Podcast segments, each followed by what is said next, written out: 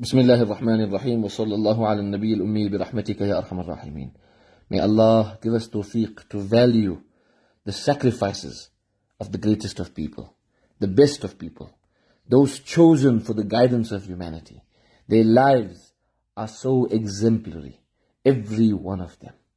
In them being mothers, fathers, brothers, sisters, seniors, elders, young. In every aspect of their life, we deduce benefits. We deduce inspiration. We are inspired, enlightened, elated by just being affiliated to them.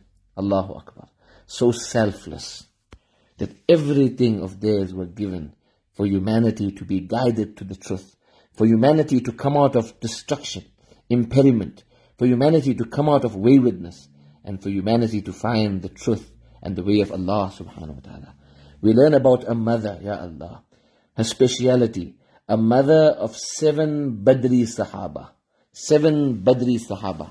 Imagine her children, seven sons, Allah chose them to be veterans and participants of the glorious day of Furqan, Yawmul Furqan, the day of Badr, where the Sahaba amounted 313. Seven of these lions of Allah, lions of the hereafter, true people were and true veterans.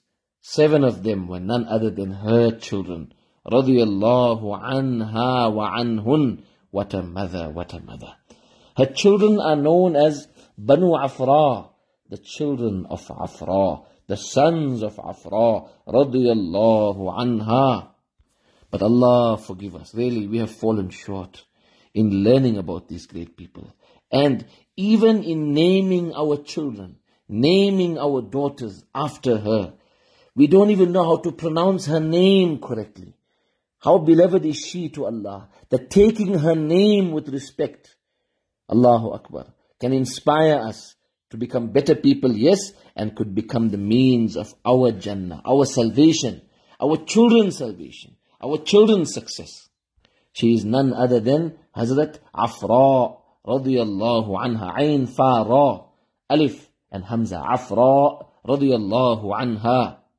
So her children were Hazrat Mu'adh, Mu'awwadh and Auf. Bani al-Harith ibn Rifa'ah. Their father's name was Harith bin Rifa'ah. These three children were born from her first husband, who then passed away. And then she married, she wedded a man by the name of Bukair. Bukair bin Abd Yalil al-Laythi.